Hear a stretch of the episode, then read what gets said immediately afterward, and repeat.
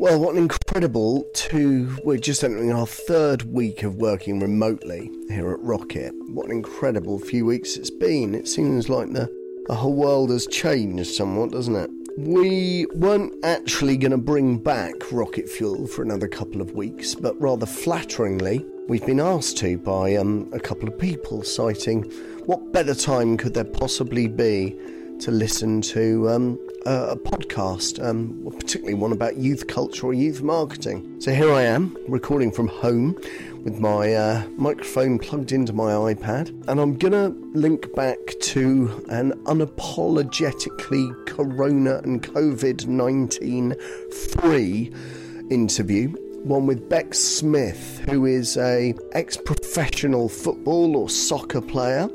And she is, she's played around the world, she's played at international level, she's played at uh, club level, she's played in the States. She's an incredible force of nature, an incredible human being.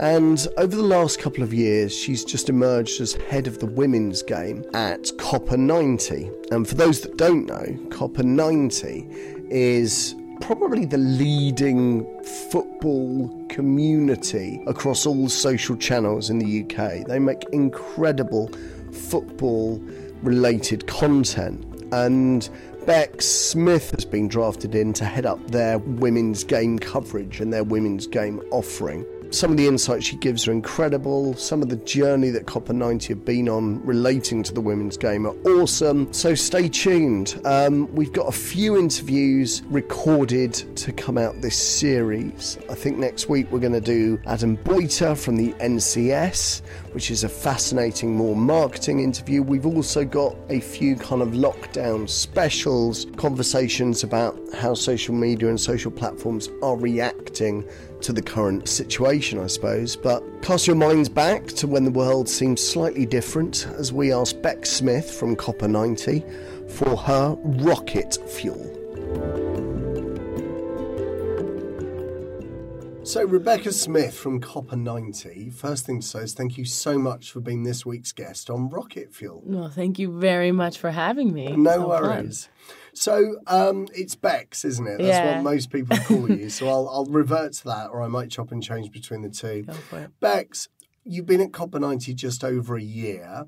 Why don't you bring to life your journey, your professional journey, and, yeah, give us a whistle-stop tour on how you've ended up at Copa ninety.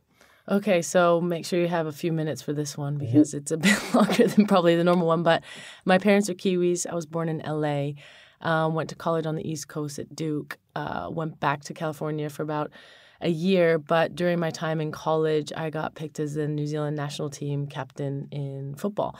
And at that time, um, we we went for qualifiers, didn't qualify. About a couple of years later, Australia left the Confederation to go to A F C.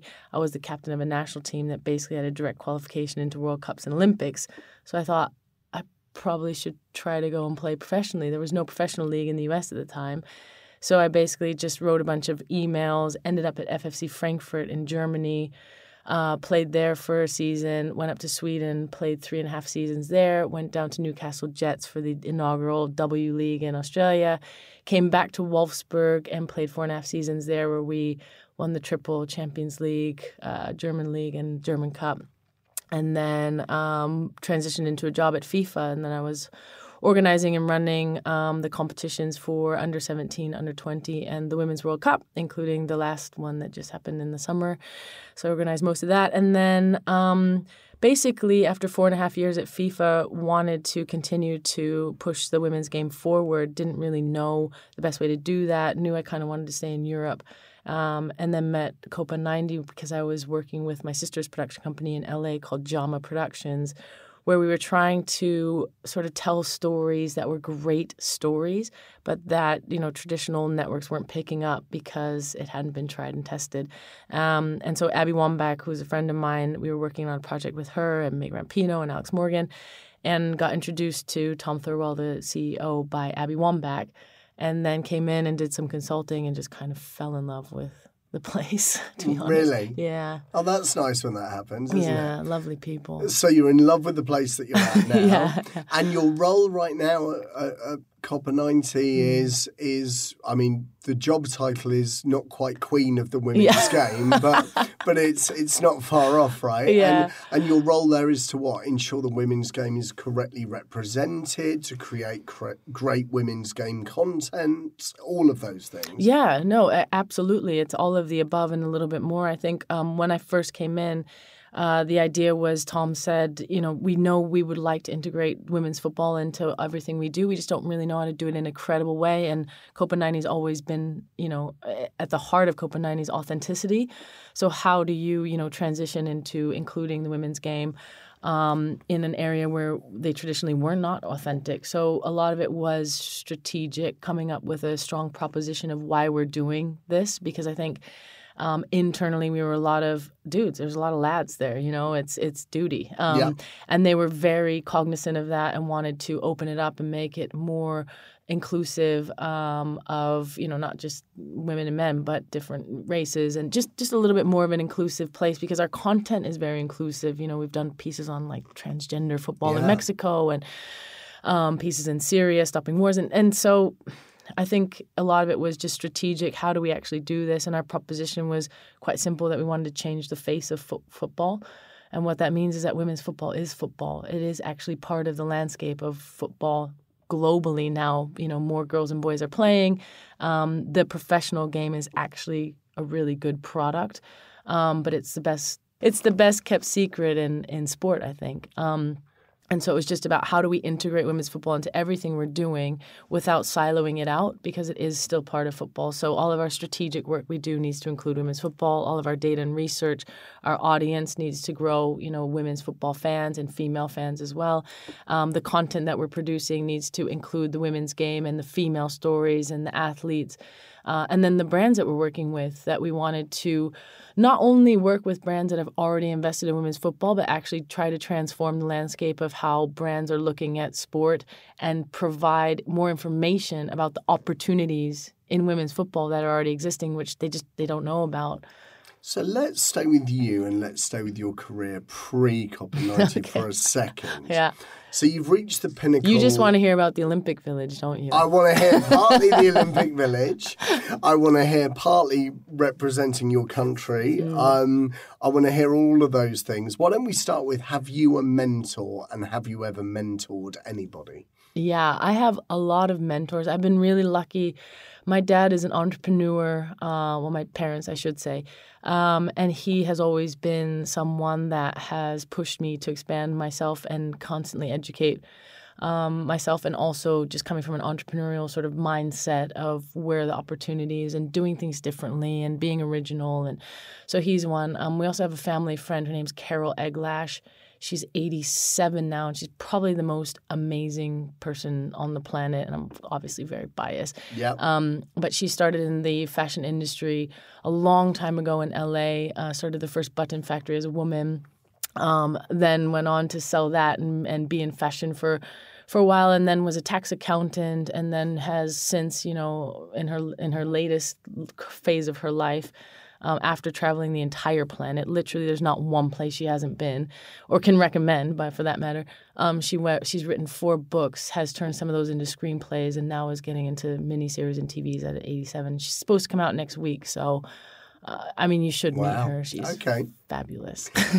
I normally ask about how people like to be managed, but what I'm more interested in the case of you mm-hmm. is, I want to talk about the difference almost between, you've had the logistical and, and bureaucratic world of FIFA. Yeah. You're, you're right now in the corporate world yeah. of, of a commercial organisation. Mm-hmm. I just want to talk about... The, the real world, and, you mean? Well, yeah. No, quite, quite the opposite. Yeah. I mean, I want to talk about the difference between the wor- worlds of being coached and the worlds mm. of being managed. Mm. Can you see the differences when you're being coached to play professional football versus when you're being managed in the... Co- what, what are the differences? What are the similarities? Yeah, that's such a good question. I think um, I actually thought, oh, for a while about starting my own business, about transitioning...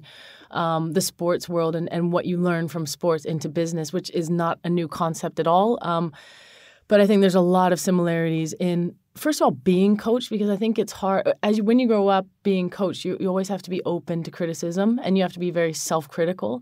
And I find that's lacking a lot in business, first of all, because a lot of managers are very hands-off or they're too hands-on. And I think there's a lack of understanding in management now um, that I see of like really understanding what motivates people. And mm. I think coaches, like football coaches I'm talking about, understand that traditionally a bit better because you can see, you can visually see the performance on the pitch and how you your input and your leadership is affecting those players directly. You know, that ninety minutes is right there in front of your face, whereas I think a, man, a lot of managers in business don't see how they affect their employees, either because they don't have good communication flows or they're just not very aware of how their leadership skills are affecting their teams. And I also think that in business, they don't understand the impact that they have on their employees or could have. Uh, I think there's a lack of, you know, motivational type leaders leaders out it's there. It's fascinating you said motivational. So the one thing, I am a football supporter, mm. and the one thing that you broadly hear about football managers is either they're master tacticians and strategists mm-hmm. or they're great man managers. Yeah. I use that turn of phrase quite deliberately. Mm-hmm. Do you think there's a different skill set be- between a great man manager and a great woman manager, or do you think the skills are complementary? What motivates women, and is it something different on the pitch than to men? Yeah, that's a really good question. I would say broadly there probably are, because there are gender differences. You know, psych- psychology has proven it over the years that there are differences in what traditionally will motivate a woman versus a man, but that is very broad, and that's across, you know, global studies and and the differences between gender, because our brains actually function differently. Um, but when you look at the different types of characters, I think you get a wide, the wide range of characters on a men, men's team or a women's team. I know a lot of some players that I played with loved being talked to and coaxed and told, you know, constant positive feedback and affirmation. And some were just like, F yeah. off, I just kind of want to do my own thing. And I think, you know, so I, I think the, you have to be very careful in, rather than looking at gender and saying, well, women need more emotional support and men need more data. I think we need to look more at people as people and what motivates each individual yeah. because they're a human. yeah.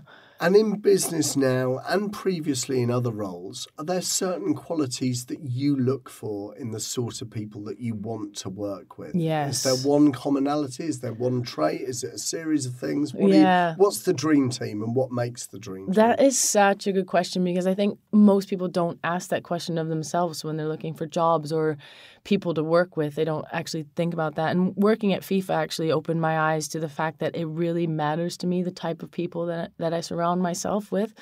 Um, I think there were a lot of interest, like amazing opportunities I had at FIFA, and I met some incredible people, and we had a great team initially. Um, but the kind of values that a business has, a company has, um, a leadership team at a company has, they have to fit the same values that I have. And you know, my values are uh, very human first. So obviously, like we all live in a commercial. Well, not all of us, obviously. I mean, I worked at FIFA, but we all. We live in a in a commercial world where, you know, revenue is is very important, um, but I think that that can't you can't put that ahead of um, humanity and values, and I think that's where Copa has always been sort of a standout in in type of in the type of business that it is, because it's so easy to fall towards the type of content that you know is just going to get a lot of clicks and a lot of hits, and you know brands are going to buy. But we've always told the stories that actually just really need to be told, that are quite niche stories where, you know, there's a smaller audience and maybe a less less likely to become commercial opportunities. Um, and so I, I think the people that I work with, they have to really care about the people around them. Okay. Professionally. And wait, sorry, one oh, no. more thing, communication. Oh, I think okay. has to be a big one. I think, like, communication lines have to be open both ways and... So if you weren't here, if you didn't have that line of communication yeah. open with your colleagues, with your people above yeah. you, people below you in the workplace, then then it couldn't function Correct. in a positive way. Yeah. I, but I see where you're going. I yeah. agree with that. Which yeah. is why you run a podcast, there right? There you go. One of the reasons. Yeah, yeah. Um, whether it be as a player, whether it be in, in the workplace, what do you think you're known for? Oh, gosh, that's a great question. Well, I hope people don't think I'm a big um, I think it depends on the sort of phase that they know me in my life. Um, you know, the footballers that I played with, I would hope they saw me as sort of a leader on the pitch, um, but also someone that, that they could talk to, you know, and, and just be part of a team. Um, I've, I was never the best player on the pitch, um, but I think I, you know, genuinely, I was never, like, there were so many more talented players that I played with. But I love that you say that. Yeah. You were never the best player on the pitch. Yeah, well, you know. You hear, you hear people that haven't yeah. won as many medals as you and that haven't represented their country say that sort of thing. But anyway, yeah. okay, well, I'll let that one slide. I'll take the false modesty. But okay. Yeah. Well, it, it's, it's true. I played with some really, really incredible players. Um But I would hope that m- my teammates or people that have played with me see me as a well-rounded person, um, so that I was never the best player, but I was a team player, and I tried to lead and, and drive and help motivate and find the motivations for each of my teammates, which were all quite different, um, and lead in a way that was fun. Um, Is athlete you different to yeah. you you? Do you think if somebody were to meet you in a in a pub, in yeah. a, in a in and out of mm-hmm. you being an athlete situation, do you think they would even recognise the the you on the are you yeah. just focused? Right, do you know right. what I mean? Yeah, yeah, I totally know what you mean. You know, people say that they're like, oh, she's really nice, like off the pitch, but when she steps over the white line, she becomes a raging bitch. Is like, that right? You're like, wait, what? How can you actually separate? No, I'm I'm very much, I've always been, who I am is who I am is who I am. I think the only difference is I've toned down the competitiveness. Oh. I think I was, when I was playing, I was extremely competitive all the time. Um, and that is something that's driven into you as an athlete. If you want to, if you want to be the best, you you have to try to be the best. Were you competitive time. growing up as well? Was it yeah. there was always an element where yeah. you had to beat your sister, you had to Obviously. Fight. Obviously okay. I had to beat my sister. Yeah. No, I've I've always been competitive, but I think it really sort of went into overdrive when I landed in um in Frankfurt. I think even at college, I mean, I was a captain of my of my team at, at Duke, and so sports has always come quite easily to me. I never really wanted even to be a professional footballer. I played a lot of different sports. I wasn't really even like focused on sports. I just really enjoyed them. But then once I got to Frankfurt, I was like, holy hell, these women are so good. They were incredible. I was playing with Birgit Prinz and Renate Lingor. I mean, the top players in the world. They they went on to win the World Cup mm. that year.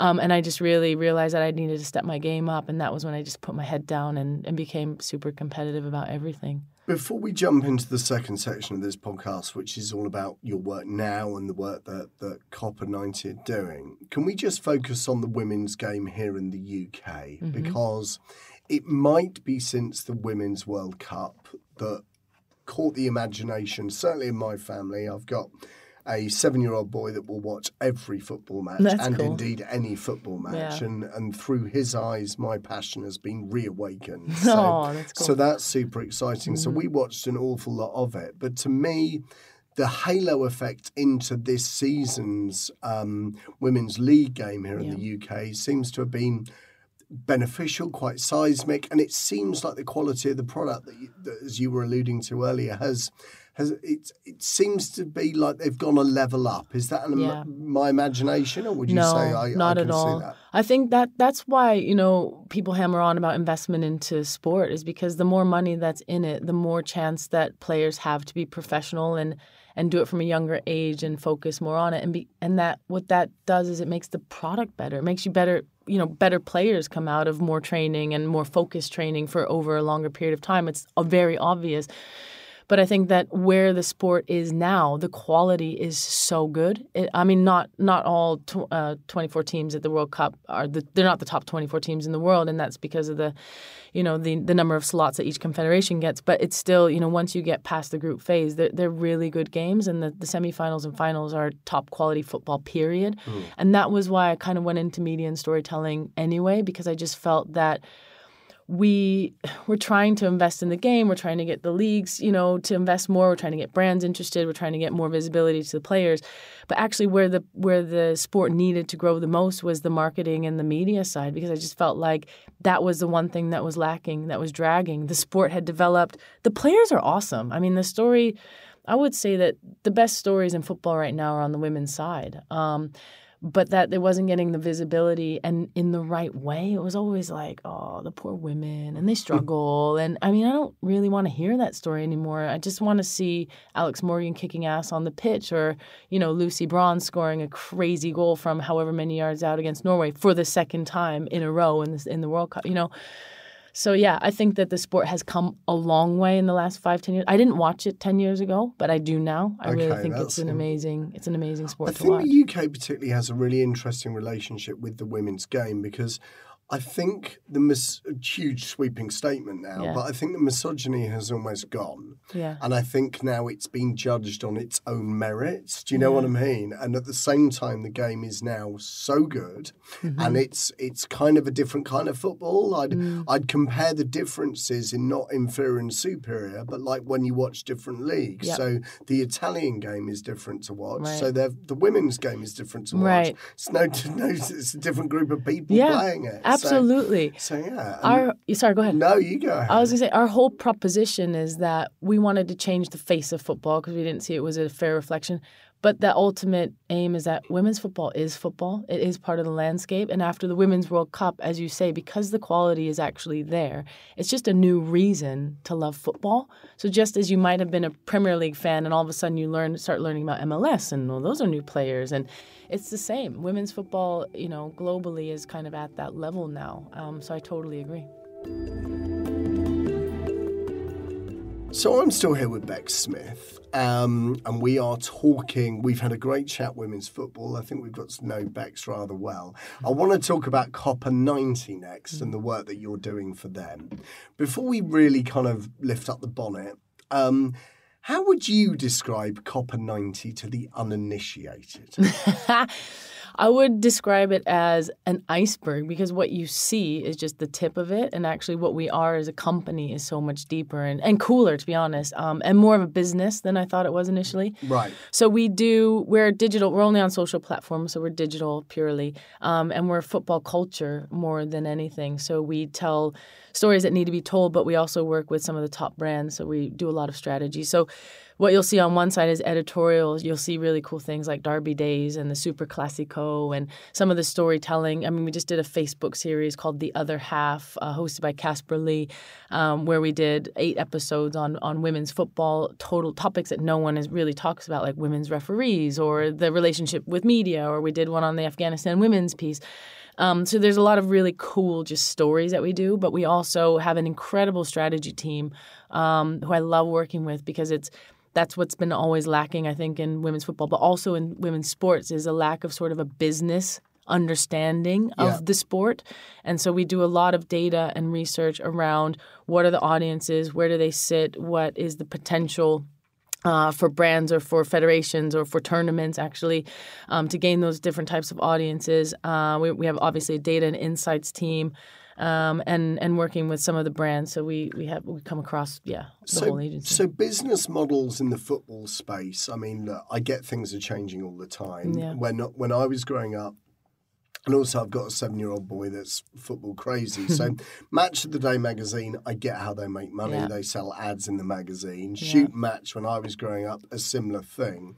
Then I suppose as the models change and advance, mm. you're looking at brands like the Football Ramble, who have the most incredible football podcast. Yep. But Copa ninety is different again, isn't it? Because it's got content that brands can badge mm-hmm. and sponsor. Correct. It's got content strands that brands can initiate and get within, mm-hmm. so integrate and origination. Mm-hmm. But there's also kind of a research and a trend side where brands can can basically say, how do I better understand football culture? Yeah. How do I better understand? Is that kind of it? Is that how it makes money? Absolutely. Yeah, absolutely. Okay. That is how it is. I mean, we have the Modern Fan Report, which um, we're doing the third edition this year with E A, um, looking at, you know, what is the modern, what is now the new evolution of the modern fan, which I find fascinating, because mm. the more you understand what people want, the more you can tailor everything towards. I mean, so it just makes sense. E A will work with you on commissioning the report, and mm. on the back of that, they will get some P R opportunities because they've better understood fans. Correct. But they will also get some genuine insights as to how better to engage football audiences. Correct, yeah. Okay. And also,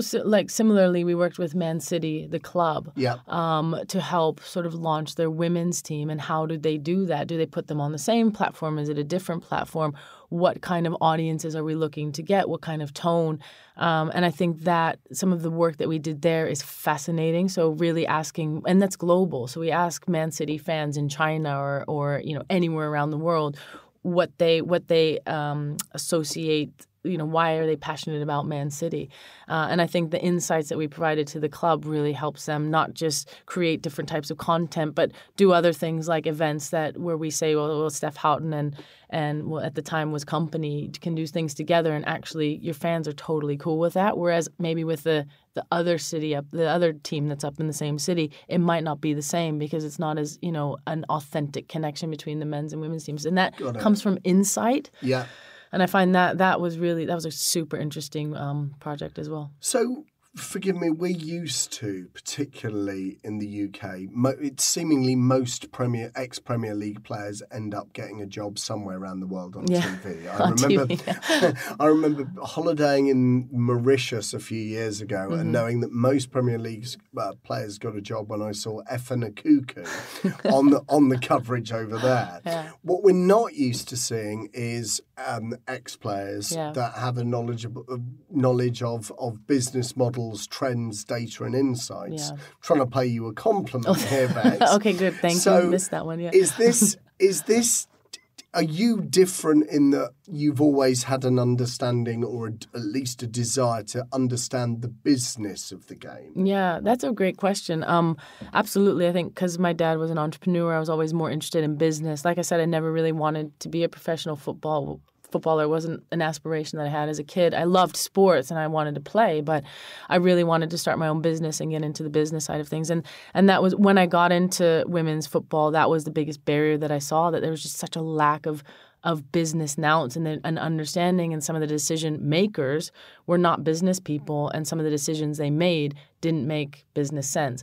Um, and that, that hinders the game. That, that means there's a lack of growth, um, and the lack what that then means there's a lack of opportunity for young girls to play globally. So absolutely, I have a very big interest in that. That's why when I was playing in Wolfsburg, I did my M B A um, and then I did a postgrad in psychology as well, because I wanted to better understand the sport so that I could better sort of help it grow. And that also probably explains why your why the Copa ninety brand works for you, because mm. from a, only from a consumer's perspective, I've not seen yeah. the pitch, although I can guess. Yeah. It's a, it's about an understanding of football brains as much as anything else. Absolutely. I mean, the Derby Days series is as much about the personality in the stands, in yeah. fact, far beyond anybody on the pitch. Absolutely, would you say? Absolutely. I think Copa ninety has always been a fan-centric, so we've never had rights. So the cameras, Gav, our creative director, always says we took the camera and we turned it ninety degrees and started telling the stories of the fans. So no, absolutely. I think um, that's why I'm mo- most interested in doing it, and I think. Also, what's really interesting working at Copa is we can work with the full ecosystem of football, and I think that that's what's also lacking is that if you're a brand, you're only looking at it from a brand perspective. If you're a federation, you're only looking at it from a federation perspective or a rights holder. Um, and I think that actually where the women's game needs now is all those stakeholders to come together and actually work together to find the best solutions and how to grow the game. For example, we were talking with a brand recently who bought a package uh, for the W S L and, and then realized actually it was a cut, copy paste from the men's, and it, it just doesn't work. You can't, it didn't, it didn't, where well, there was no functionality to right. that. Whereas, you know, I think working with a federation to build a package that makes more sense for a specific brand, and, and that takes more time because it's kind of green space in the women's game. No one's ever been there. No one's ever done it. It's a different game. There are different types of stadiums. There are different types of players also. I mean, the players are, a lot of them have worked or they've studied, and they're just a lot more sort of multifaceted and fully understand that they're they're marketers for their clubs. I mean, yeah. if you go to the most of the players before their games, they're all publishing stuff about their games and saying, come, buy tickets, and they're marketing assets. And I don't see a lot of, you know, men's players who are making gazillions having to do stuff like that. And that's that's fine, but it's there's just different opportunities in the game. It's a really good point. Um, Copa ninety What what would you say defines the brands? Do you, do, the brand? Do you think it's stuff that Copa ninety does, or or stuff that Copa ninety doesn't do? I'll tell you what I mean. I bet somebody once, and you may or may not know, has been to the Copa ninety offices and says, you got to do a Copa ninety festival on Clapham Common. Yeah. And you can get some guitar bands and yeah. people doing football trip. But that never I happens. I love that idea. Well, maybe, I'm stealing but, it. but but why what, are there things that yeah. Copa ninety hasn't done? We're yet to hear the Copa ninety. I know mm-hmm. there's a podcast, but yeah. there's not a strand on Talk Sport. There's, do you know what I mean? Yeah. What what, what won't Copa ninety do? Ooh, that's a really good question. I think that we have very strong values and very strong business objectives, and they are very tightly linked to Um, a celebratory, um, unification, um, inclusive type um, content and sort of partners that we work with. So I think what we wouldn't do is ever promote things that are against our values. Um, but things like a festival that could potentially bring in new audiences into the women's game, for example, is a, is a great idea. So over the World Cup, we had a clubhouse, in one in mm. Paris, one in Lyon, and we had events. So we did a music event. We had Miz Banks in there. Yep. Um, we had an awesome D J named um, Crystal Rocks. She runs Super Fox. She's an incredible D J who kind of ha- runs her own business and trying to help other female D Js and females in the music industry. Um, so there's like a story behind that. Uh, we had a fashion show. We had Kelly Nascimento, who's Pele's daughter, come and explain, you know, do a launch of her film and a Q and A with her. So we had a lot of different types of events because we wanted to bring in different types of audiences. I don't really care why you like women's football. I just want you to feel like it's a space where no matter who you are, you can come and hang out. And it doesn't mean that you have to watch ninety minutes of a game. I don't watch ninety. I didn't watch every single game of the World Cup, but I really loved listening to Miss Banks or Crystal. I loved hanging out with Crystal Rocks and listening to her to her jams. And she was in love with the women's game and just hearing people's passion, you know. Um, or some people may just really like the jerseys, yeah. you know. So I, I think it doesn't matter why you want to get involved and hang out and be a part of like our game. Um, we want to be inclusive to them. There will be some, right now, there will be some, th- th- we've seen it through greenwashing, through yeah. pinkwashing, yeah. through, and there will be another cynical ploy soon whereby in the same way people used to badge football rights mm. or have an ex-Premier League player in their T V ad, we I bet we're not far off people reappropriating the women's game in a cack-handed way. Mm. Do you think that matters? Do you think that's inevitable that we're going to start seeing brands jumping on this bandwagon thing? I hope that brands jump on the bandwagon. Good. I because, thought you might say that. Because we need investment. We need more money in the sport, and that will just increase the quality. I think what is more important is how brands are doing it, um, because you can also set the game back by having the wrong tone of voice or um, by being patronizing uh, to the players who are just freaking amazing. Um, so I think I think it's great that there's more interest, and I would open with, you know, with two arms anyone that wants to come into the space. But I, I do think that the decision-making bodies or the people that are making decisions on how they want to invest and what they want to invest in and what they're actually doing with that investment in the women's game, that needs to be a diverse group that needs to have an, a really good understanding of the women's game. And that that's where we see a lack of. So there, we've talked to many brands who don't really, they've invested in it and don't really know what they're doing.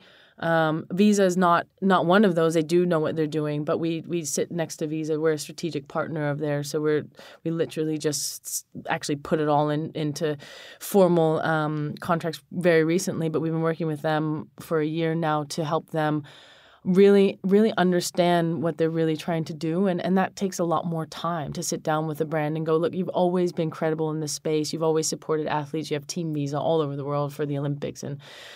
And so now you're going into the women's space. We know that you you want to do it with passion. You want to do it with credibility. But how do we really nut down to what are your objectives as a brand? And and they were very clear. They're like, we actually, we genuinely want to grow the game. We want to shift the game. We want to change the game. And that's a very different proposition as a brand because they're the world's safest brand as well. So how do you do that without, you know? Mm. So I think that was really interesting because now we can do things like a post-career transition program. which we might not have come out of anything had we not really known. If they really want to change the game, okay, here's a problem with women's footballers. They don't make enough money playing to retire on that forever and ever. They have to think about their post-career. So that's amazing. So we're not, weirdly, it's amazing because not, not least because you preempted my next question, which was give me a practical example of where yeah. the women's game and particularly Copa ninety with the women's game have helped to brand with a communications or indeed a business problem. And this yep. Visa one looks like exactly oh, my that. Gosh. So here, as a result of the mm. consultancy with Copa ninety, mm-hmm. you've come up with this transition from a playing career program. Yep. And that will take the form of workshops, content, all of the above that Visa can own, but they can help with that transition. Yeah. That's amazing. Yeah, it's been really cool working with them. Like, to be really honest, like... I mean, and that's not a plug for Visa. I, as a player, as an ex-player, I wish that brands really gave a shit like that when I was mm. playing. Um, and so we, when you meet like the C M O, Adrian, and he, and he talks to you about how he genuinely, you know, wants to see his girls have the same opportunity. And that's where Tom, that's why I came into Copa too, because Tom, our, Tom Thirlwall, our C E O, was like, look, my daughter wants to get into it. And she's like, girls don't play. And he's like, what do you mean? She said, well, they're not on T V. And so and rather than get mad, he actually looked at himself and went, I, you know, mm. I actually have a role to play here. And I think when you get two people that are that passionate about something and have the same objectives, that is a genuine objective to drive the game forward. It's really fun working with them. That doesn't mean that it's not hard work. You know, they have a lot of different agencies and they're, they're massive. Um, but it's been genuinely very rewarding working with them. And there are other examples where you feel like Copa ninety and you particularly have made a difference because brands have, have pushed a Copa ninety button and they're not quite sure what that button's going to do for them, yeah. but they know it's going to help. Is yeah. that broadly? Yeah. I mean, there's a few that we're working with that are still, that still haven't come out, and there's still few, a few contracts that I think need to be signed for, for different... Sure. Um, yeah, they're going to be sponsoring different, well, quite large things. And that's that's what's actually been really cool is that as we've been presenting opportunities to brands, they've been very open to come on board and listen to that. So uh, we're working with Budweiser. We've been working with Budweiser for a while now, and there's, you know, now we're looking to to push them and say, well, you have a sponsorship in the U S and you sponsor the N W S L. Um, you have a sponsorship for for football in in Europe. But what are you actually doing to drive, you know, global f- women's football uh, and combine the U S entities and the properties you have there with a global, a more global strategy? And they're kind of like, yeah, what are we doing? Like, you know, and so I and I think that brands are very, they're much more open to being critical of themselves because they're they're realizing that there's been an unconscious bias for so long that, you know, we just do the men's game because that's the only opportunity that's there. And it's a lot about just educating about the opportunity. And so Budweiser is one of them. Um, we're also working with a sports sports brand. We work with a few different sports brands, but um, yeah, no, it's been it's been a lot of fun, and there's so much more to come. mm.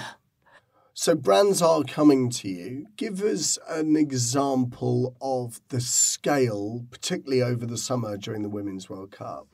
Yeah, that was something that really sort of locked me into Copa as well, because we invested quite a lot over the summer. Um, we went to France. We had a we actually created our, our own strategy and proposition about six months out of the tournament, um, and then delivered it. And that was included, you know, fifty days out. We had an event here in, in Shoreditch in London.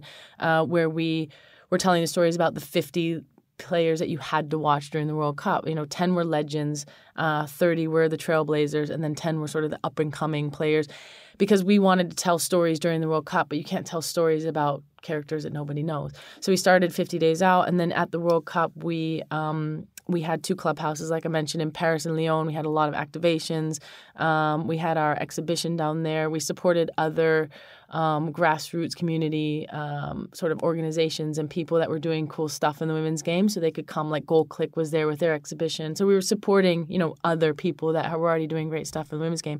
And then on our platforms, we became the, we were the number one publisher over the World Cup, uh, non-rights holder, obviously. But we didn't set out to published the most amount of content, but because we had a clear strategy and we invested a lot during the World Cup, um, we ended up doing that. And we also um, did some data before and after, and we found that we shifted uh, brand awareness by uh, one hundred percent. So we doubled our brand awareness during the World Cup. Wow. We also doubled um, uh, brand affinity, but also we change behavior of consumers. So uh, we asked them before and post Women's World Cup, will you watch women, do you watch women's football, and would you recommend it to friends?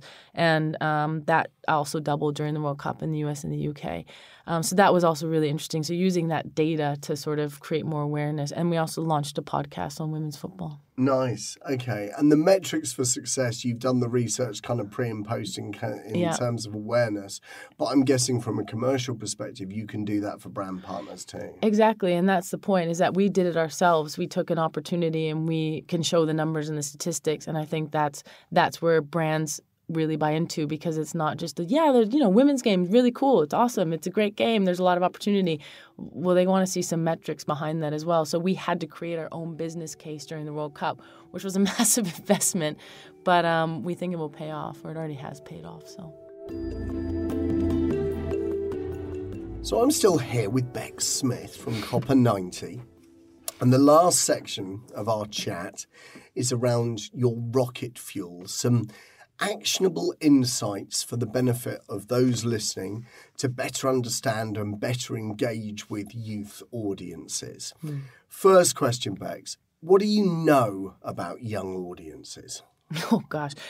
Um, we actually know a lot more um, around youth audiences uh, because of the Modern Fan Report. So um, our third one is, is about to come out uh I think in a couple months. The last one that we did a year ago was fifty percent women's football as well. So we interviewed um, sort of the top tastemakers in, in the women's game. And what we're seeing is it's nothing massively mind-blowing, but youth is actually consuming content in a completely different way um, than, you know, maybe my generation or more my parents' generation did. They're a lot more on, obviously, digital platforms.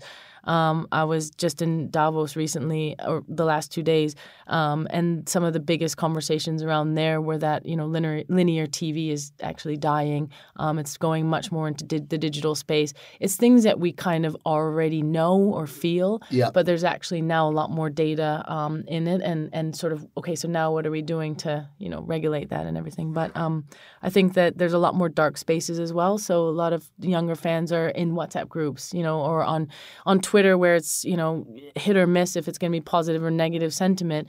Um, people are sort of retreating more into into dark spaces where they can have WhatsApp groups. So during games, they can be chatting with each other. And um, I think there's a lot of cultural crossovers as well in, in youth. So we see a lot more um, music coming into football, or football going into music, and vice versa. And I think that's where um, th- there's a lot more crossover, because it, it just happens more naturally on social platforms.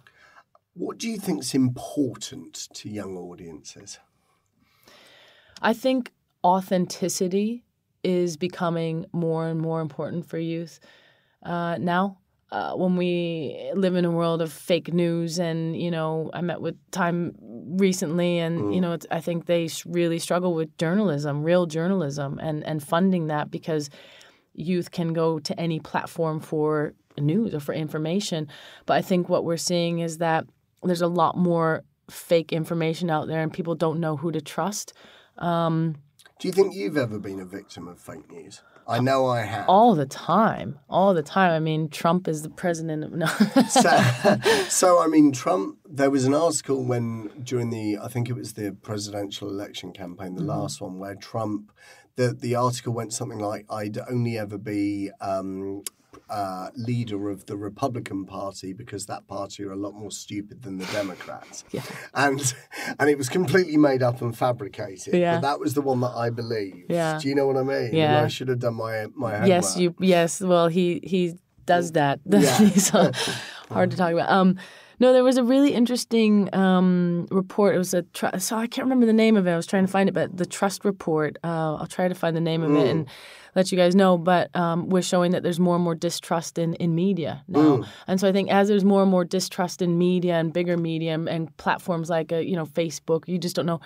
Then they retreat more to those platforms that they, they know they can trust, yeah. which is, you know, the credibility, the authenticity, and also in marketing. I think that, you know, brands got away a lot easier in the past by mm. putting out something that wasn't authentic, wasn't credible. And now young people read right through that, and they'll, you know, they'll call it out. They don't care. I also think the the younger generations are more and more interested in sustainability, in um, you know, zero carbon footprint. I think they're becoming more green. They're becoming more aware of, you know, climate change. They're becoming more aware of gender equality. I think there's more social causes that the youth, that the younger generation is getting more interested in, and and that's where they demand that brands are kind of helping to shape that universe and the new world that we all want to live in as as um, for our future.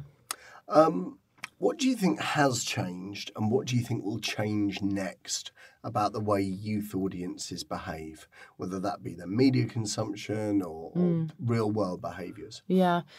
I mean, depends on where you draw the line at youth, but I think linear T V is dying. Mm. Um, I think the on-demand platforms, O T T, is where uh, most people are consuming. So, you know, and Netflix launching an entire series in, in one lump. Um, what that's actually led to is behavioral change. So whereas I grew up where knowing that Friends was going to be on every Thursday night at eight p.m. on whatever channel it was, and then it became a social thing that you'd go and you watch with your friends' friends, um, it's now people are watching a lot more T V uh, or series by themselves. Um, and then also what it means is that they don't finish those series as often either. So mm-hmm. when they come out as a lump sum, you may watch three or four, and then you get bored, or you forget, or you you know you turn on Netflix or whatever your platform is, and you're like, oh, there's another one. You get distracted a lot more.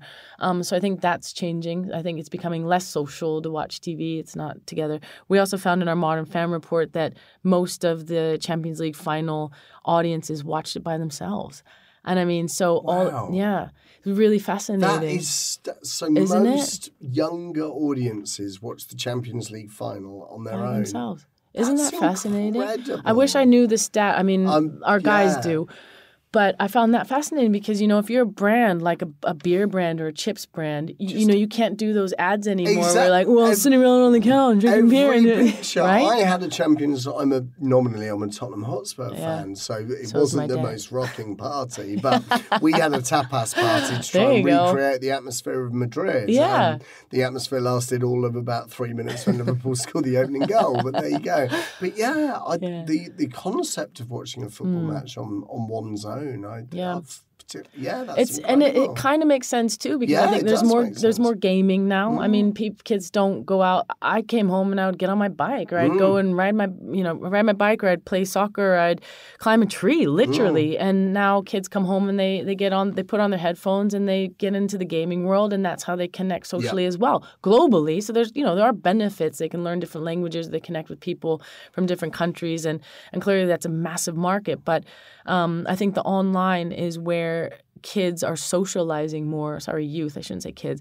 Um, is socializing more, and that's it's a little bit scary, to be honest, because what kind of social skills are they going to have, you know, in in human to human interaction? Sure. Um, but I think there's a lot of opportunity, and it's all digital now. I was talking to someone in um, Davos from Viacom, and and she was saying that actually, yeah, it's it's it's really hard now in, in linear T V. Which brands or organisations get it right when trying to talk to youth audiences, and which brands get it wrong? Um, I'm not asking you to name names. No, I was going to say, yeah, you could you could go two ways about it. You could list a bunch of brands, but I think more importantly is the process of mm. trying to connect to youth. And if you're not including youth in the conversation of trying to understand them first, before you're trying to connect to them, um, then it's obviously never going to happen. And it goes back to what we talked about earlier about decision makers need to be the right decision makers, the right kinds of decision makers, and more diversity in decision-making bodies. Um, and I guess if you want to connect to youth, then you have to have more connection to youth, literally, you know, like in our Modern Fan Report, we we have, or in some of our data, actually, in some of our research projects, we actually go and do groups and we and we talk to them. We hang out with kids and, you know, it sounds weird, but hang out with them um, and follow them through their daily lives, because if you really want to connect. And also having youth in your offices. I mean, when I first got to Copa, I was like, how the hell do you put out the kind of content you do and do all this incredible stuff when, like, most of our offices between, I don't know, eighteen and twenty-seven. Mm. I mean, they're young. Mm. And you have to, and you have to open up those opportunities to, to youth to be able to be involved in the conversation. Otherwise, you're you're obsolete. You're a dinosaur. Yeah. No, you're talking to the man with the exception of our F D, who's by far and away the oldest in my office. So, yeah. You have yeah. a seven-year-old, okay? Yeah, exactly. um, Bex, final question. Yep. One takeaway for everybody listening. What's the one thing you'd like the listeners of Rocket Fuel to walk away remembering about you, remembering about Copa ninety, remembering about the work that you do? Ooh. I'd say that I'd want you guys to know that we are trying to really change the game. I think there's a lot of talkers in women's football. And um, we're generally, we are genuinely walking the walk. We're putting the investment where it needs to go. Um, we're trying to work with the whole ecosystem of the sport to grow the sport for the right reasons. Um, so there is an authenticity, there's a credibility there, but there's a genuine desire to grow women's football. Um, and I think we also have a lot of intelligence Uh, in our in our company, and I think that's really important to be working with really smart people that are strategic.